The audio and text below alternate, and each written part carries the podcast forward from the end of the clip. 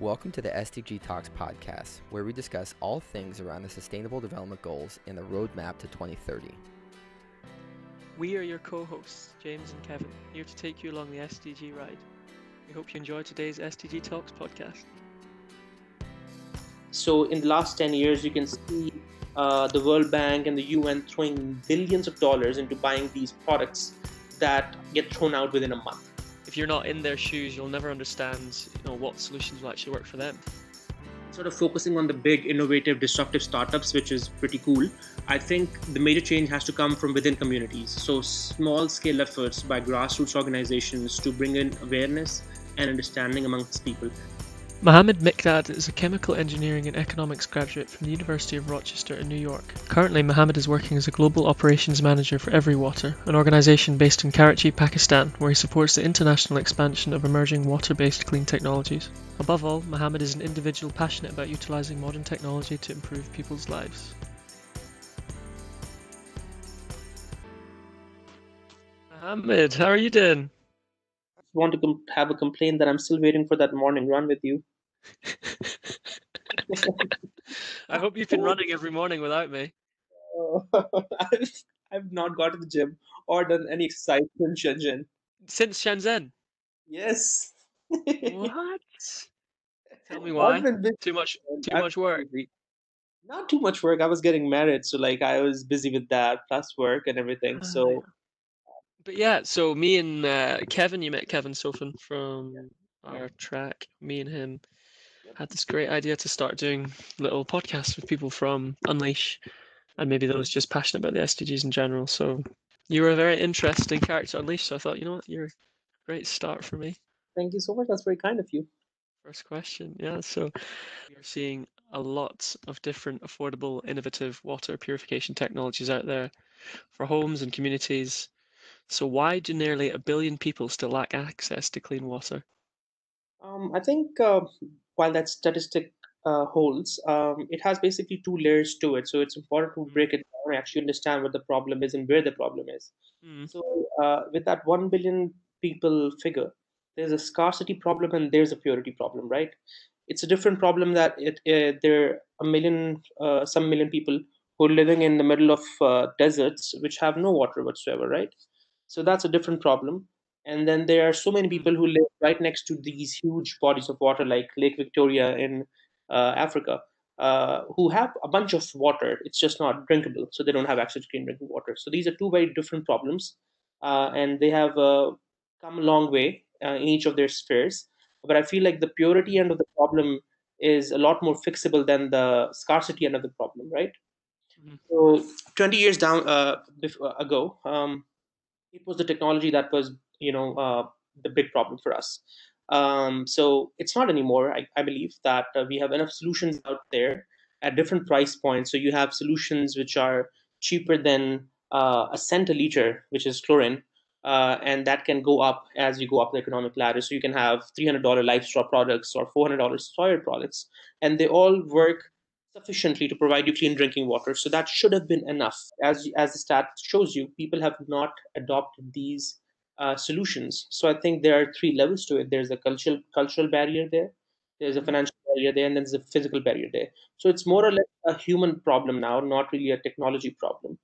And my take on that is because I, I develop water-based products. I've realized that a lot of these products are actually developed by organizations or companies in in in the developed world. So they haven't lived the experience of uh, living in these communities and what it's like to face this challenge on a day-to-day basis. So they miss a lot of those cultural and uh, daily life cues which are important. So for example everyone wants if you ask them do you want clean water? they will say yes. But then you ask them will you go through three different steps and then wait an hour each day to get you know two liters of clean drinking water? And they'll probably say no. That's the problem that a lot of these solutions run into mm-hmm. that not very easy to use them um, there are people who are working on these. My company, Every Water, is also one of those organizations which have actually realized that technology is only half the problem.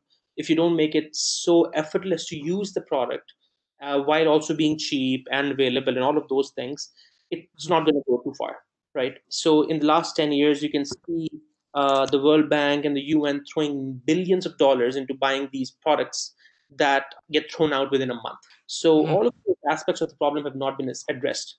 So then there's the financial side of it. Like sometimes the good solutions are expensive, and then the physical barrier that times uh, we don't. People buy whatever is available on their shelf. If your product is not on the shelf, people are not going to get it, obviously. So that problem has still not been solved. It's not really, uh, and you also need to understand that companies who are making these products, their economics are very different from where you see. Of course, when you look at a company developing clean water solutions, mm-hmm. your first guess is that okay, you're doing a noble cause, but the product, the the company is thinking that of course we want to help people, but this also has to be profitable to actually deploy that, right? So the route that a lot of these organizations have taken is that their customer and the user are two very different people. So, for example, LifeStraw and Care, two of the largest organizations out there, mm-hmm water filters actually sell their product to the World Bank or an NGO used, down, used by someone which who will never interact with the organization which has developed the with the, the product. Right? So it's like if Samsung never had to deal with any of the people who use Samsungs, what is their incentive to innovate and improve the product? There is no innovation loop which takes feedback from the people who use it. They're so far away physically and uh, even in terms of wavelengths, right, on which they think. So that innovation is happening quick enough. You know, if the if, if Samsung had given up on improving their uh, Note series after the Note 7 started blowing up and no one complained about it, you would still have a phone which would keep blowing up in airplanes, right? Because of innovation loop and people know if their product does not improve, people will not buy it. That's why they've improved it. So there's this problem here in terms of who's buying the product and who's actually using it, and this disconnect is leading to a lot of uh, lack of innovation in this space. I think what you're saying right now about the end users and that mismatch there it's something that we discussed a lot about Unleash, right? It's the whole Unleash process. Like, who is your end user really? Like, drill that down. You need to know who these people are. You need to really empathize with them. If you're not in their shoes, you'll never understand, you know, what solutions will actually work for them. Like you said, you can throw all the money you want at it, and if there's if there's more barriers, if there's organizations in the middle, um, how is how are they ever really going to get to the actual end users and what they need and what they want? That sounds like a very simple idea that you and I had discussed but as you realize when we went through those exercises at, at, at Unleash, we it was it really wasn't that easy to identify that. yeah. And I think this basic idea is what's wrong with the with the approach that people have right now towards the clean water uh, water problem around the world. And if it's addressed properly, I think it, it's not that big of a thing that it can be fixed. It can be fixed. It just it needs to be addressed properly. And I just want to touch on the scarcity part of the problem because that's been we've not discussed that so far. I think that's where we haven't really made too much progress at all, right? We are still relying on dams, which is uh, I think uh, an idea from the before Christ. We haven't really figured out things there. Of course, people come out with these gimmicky solutions every once in a while. So you'll find companies which have created this revolutionary idea to you know suck out water from the air. Basically. And scarcity is the problem that like i don't think anyone has openly addressed. We are still trying to figure out ways to do that. And i think um, as we move forward in this conversation i will share how we may address this going forward. Mm. and i think actually it's really important that you've distinguished between the two purity and scarcity and course, there's a lot of technological solutions, membranes and, and sort of reverse osmosis, different things out there that can be used to purify. But scarcity is going to be one of the biggest issues, especially with a growing population. We've nearly got 8 billion people on the planet. that actually kind of leads me into, into another question I had, which was um, that this the statistic, the nearly a billion people that still lack access to clean water, also includes those that are on bottled water and tanker water. So it kind of feeds into the whole scarcity problem, which we're not solving by by bottled water and tanker water. Um, and I was wondering how you thought that that was going to develop in the future. Do you think bottled water and tanker water is just going to become more and more and more prominent, or are there going to be other solutions that uh, sort of arise? I think uh, there's a thing about there's a thing about uh, being underdeveloped that sort of comes to the aid of these developing economies right now.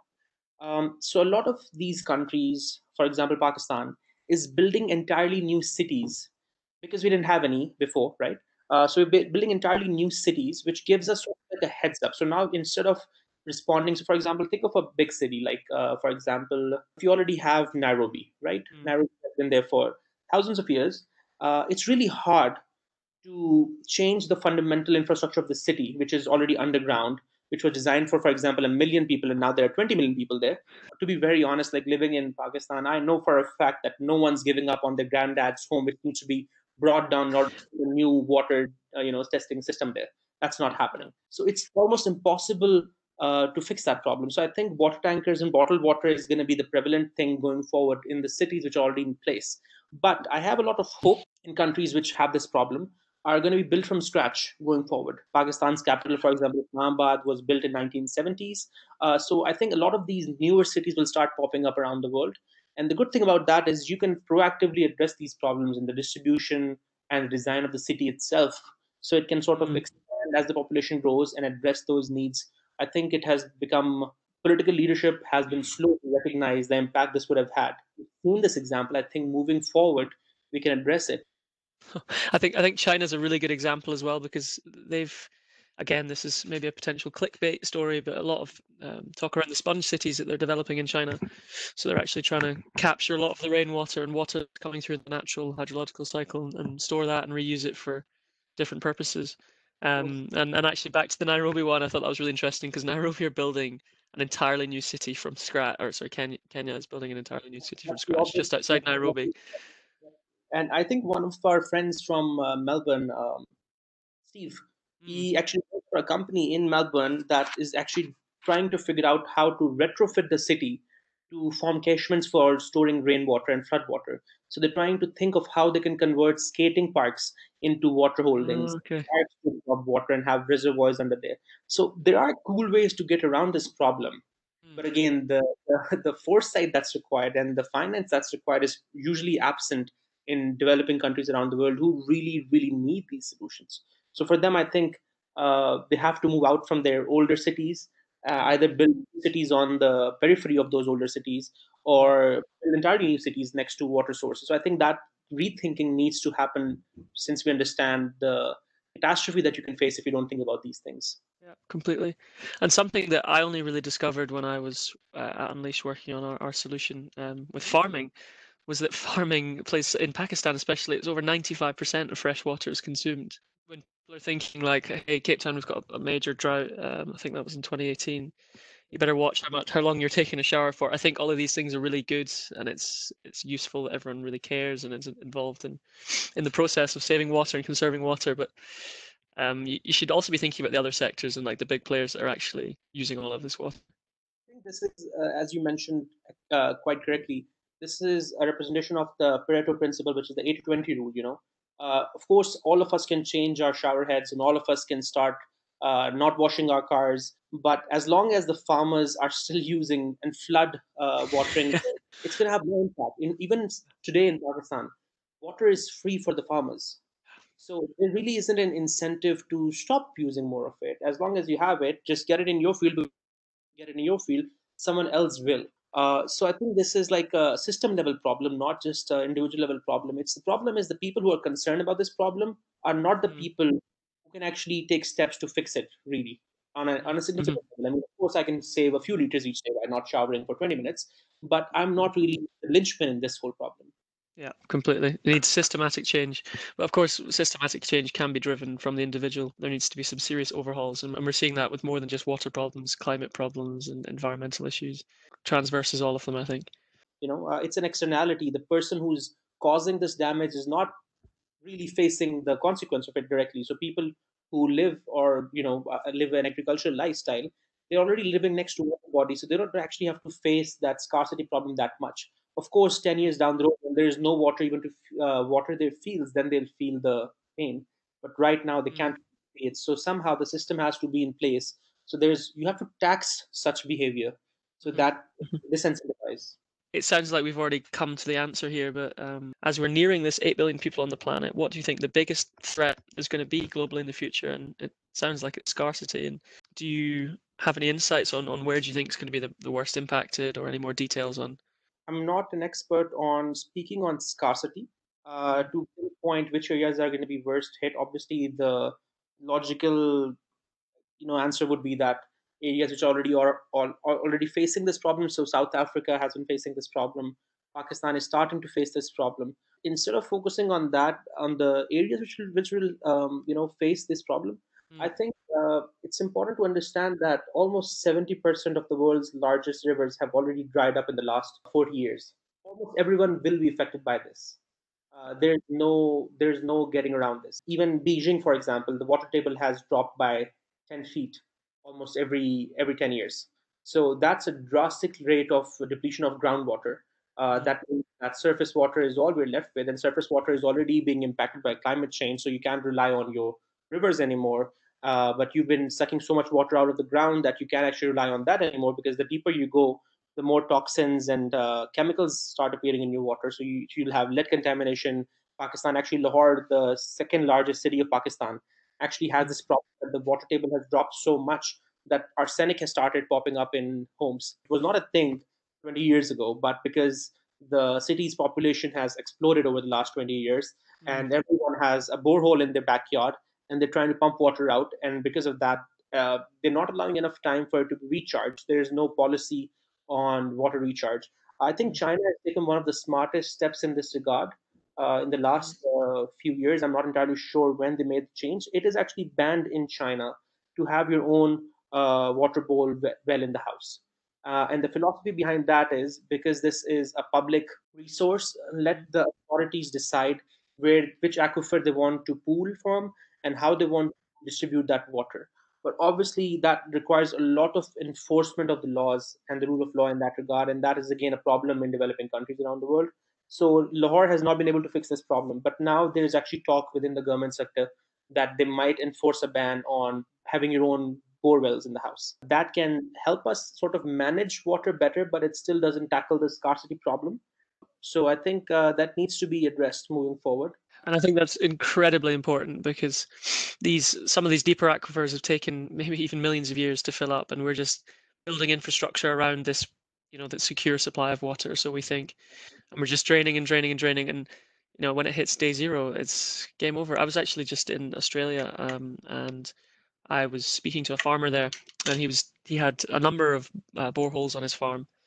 The first he showed me, the old one from a few years ago, was seven meters deep the second, um, not so old but out of use, was 14 meters, and then his most recent borehole was well over 25 meters. So he's digging further and further and further, and eventually that water is not going to be there anymore. And then suddenly, when you've built this infrastructure around that dependence on the water, what happens? There's a fundamental lack of understanding in in in people regarding how groundwater works as well. Like I don't think people understand that if you, it sounds like a basic idea, but they think it's just it's as easy to recharge the aquifer as it is to take water from it. So people think that if it's sea rain, it means that the, of course the aquifer has been recharged, but they don't understand that it actually takes hundreds of years to recharge a big aquifer properly. I think um, that is that is an education problem that can be addressed by informing people how to, even if you are going to allow people to dig bore, boreholes, they can at least be educated on how to do it within an hour or two by using uh, machines. You can devices you can actually tell if an aquifer can be recharged. At what rate can it be recharged? What's the quality of the groundwater? How long will it last you? That can help you plan effectively moving forward but people simply don't understand this can be done. Yeah so there is the amazing tech out there. It just requires some education and some implementation and I, I, I think actually with on that tech point, um, I would be quite interested to know if you could leave us maybe on a, on a high note after all these neg- negative discussions, you could say, with any interesting or disruptive startups uh, that you've been seeing in the water sector, or you could or you could imagine might have a big impact on clean water access for people in the future. I'll begin with what we are doing at Everywater. I think that's one thing very interesting. Uh, we actually had discussed this with the Bill and Melinda Gates Foundation as well, and this has excited them.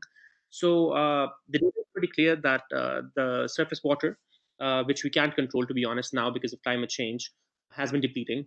It's also clear that groundwater reservoirs are depleting. Uh, but there's this resource which has always been around, but we humans have actually never really figured out to economically use it or salvage it, if that's an appropriate word, and that's seawater, right? So mm-hmm. going for desalination is, I think, the only way we can ensure that water will not become basically you know how oil is black gold i think uh, that's where we're getting with water you know? yeah uh, ensure that we, not, we don't have wars yeah we, uh, to ensure that we don't have water wars going forward in the near future i think we have to turn to the oceans and that's where innovation needs to happen so so far this was only being done by the richer countries. Uh, so, for example, Dubai was was doing this, and uh, Israel actually has really high tech technology here. So, I think our attention is going to go towards the oceans. Historically, man has been mankind or humankind has been not too successful. But I think since we realize that this is probably the only way to go, we will see revolutionary changes going forward in turning seawater into drinking water and then pumping it upstream. So every time we share this idea with someone that we actually plan to use our technology to bring the cost of uh, desalination down using solar. So if so basically we innovate on membrane technology. By innovating making a good enough membrane you can actually lower the power requirements. You can actually use solar power to do desalination. So that's a green solution mm-hmm. first of all. The great thing about this is that we can actually we are trying to uh, desalinate seawater at the arabian sea and then pump it upstream to uh, mainland or central Punjab area of Pakistan, where a lot of agriculture is happening. So you can actually reverse desertification by doing this. And at first glance, people think that it's almost stupid to pump water somewhere because they've never heard of it. But it actually is very doable because, uh, for example, Singapore almost gets uh, 40% of its water from Malaysia, and all of that is pumped.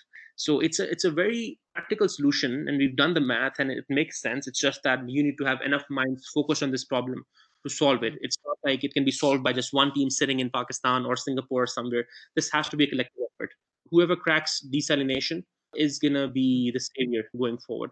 In terms of organizations that I think are doing some work, one is SolarSAC. I think uh, the big innovation I think they're doing, which is I think uh, impactful at really the bottom of the pyramid, the poorest of the poor. The solution that they use for the clean water uh, supply is that they use uh, solar disinfection. So they put water in these you know bottles from coca-cola and pepsi and they put it on their roof in the sun for four hours and that mm-hmm. kills the bacteria in them so what solarsac is doing is actually they're using this solar catalyst which brings down the time that it takes to disinfect water using solar power from four hours to one hour and they're actually trying to bring it down to 20 or 30 minutes if they can do that that would be a groundbreaking change and that can actually impact billions of people around the world who can't afford these uh, other nicer solutions. Uh, and this can be actually scaled up to provide community level water as well. Uh, and can be actually like a cheap solution. So like it basically runs itself. You don't need to do anything with it. So I think they're doing some incredible work. The other thing I am seeing that's gonna be impactful is there's an organization called mWater. It's based out of New York, and what they're doing is they're basically developing this app so people can start logging their water quality. So right now uh, especially in Pakistan and other developing countries, the government actually doesn't know what the water infrastructure looks like and what's the quality of water. In order to make effective policies and enforce them, they need to have data on it. And mWater makes it really, really easy for people to just upload their data points. It's like you know how Google is uh, crowdsourcing information on the Google Maps. That's basically what water is doing with water. And I think that's even though it sounds like not a it doesn't sound very innovative just have a platform but i mm. think you go on their website and see they have entire maps of countries if you have that level of information you can basically form policies help control spread of viruses and bacteria and outbreaks so much more effectively than you currently can uh, and lastly i think um, instead of focusing on the big innovative disruptive startups which is pretty cool i think the major change has to come from within communities. So small scale efforts by grassroots organizations to bring in awareness and understanding amongst people. I think that's what's going to drive the change going forward. As soon as people start getting educated and start uh, actually uh, caring for their own health uh, and understanding that how small changes in their lifestyle can affect their long term health and uh, outcomes once they start realizing that, that's going to be uh, where real impact is. That's where our effort is going to start bearing fruit. But none of the large organizations or startups can go in people's minds and make that change. It has to come from within the communities. And so I think uh, in, ter- in this list of uh, big organizations, I actually have a lot of faith, more faith than these organizations in the grassroots organizations, which mm. have a huge name, don't have uh, too much cool stuff going around, don't are not raising million dollar investments but they are making the real change on the ground. So I think I have faith in these in these organizations, and I hope hope hope that going forward uh, we will be together making this change and uh, hopefully tackle this challenge. Awesome, Mohammed. That was uh, that was a very very nice note to end on and very inspiring. So thank you for sharing all of those um, interesting and disruptive startups and um, just basic vehicles for us to achieve the goals that we want to achieve. Thanks for listening to the SDG Talks podcast. Make sure to check out all the show notes for relevant links from the show. Please share and follow SDG Talks on social media and stay tuned for updates from the Unleash and United Nations community. The goal of the SDG Talks is to bring you good content. So if you want to learn about something specific or have suggestions, please let us know. We look forward to seeing you next time on SDG Talks.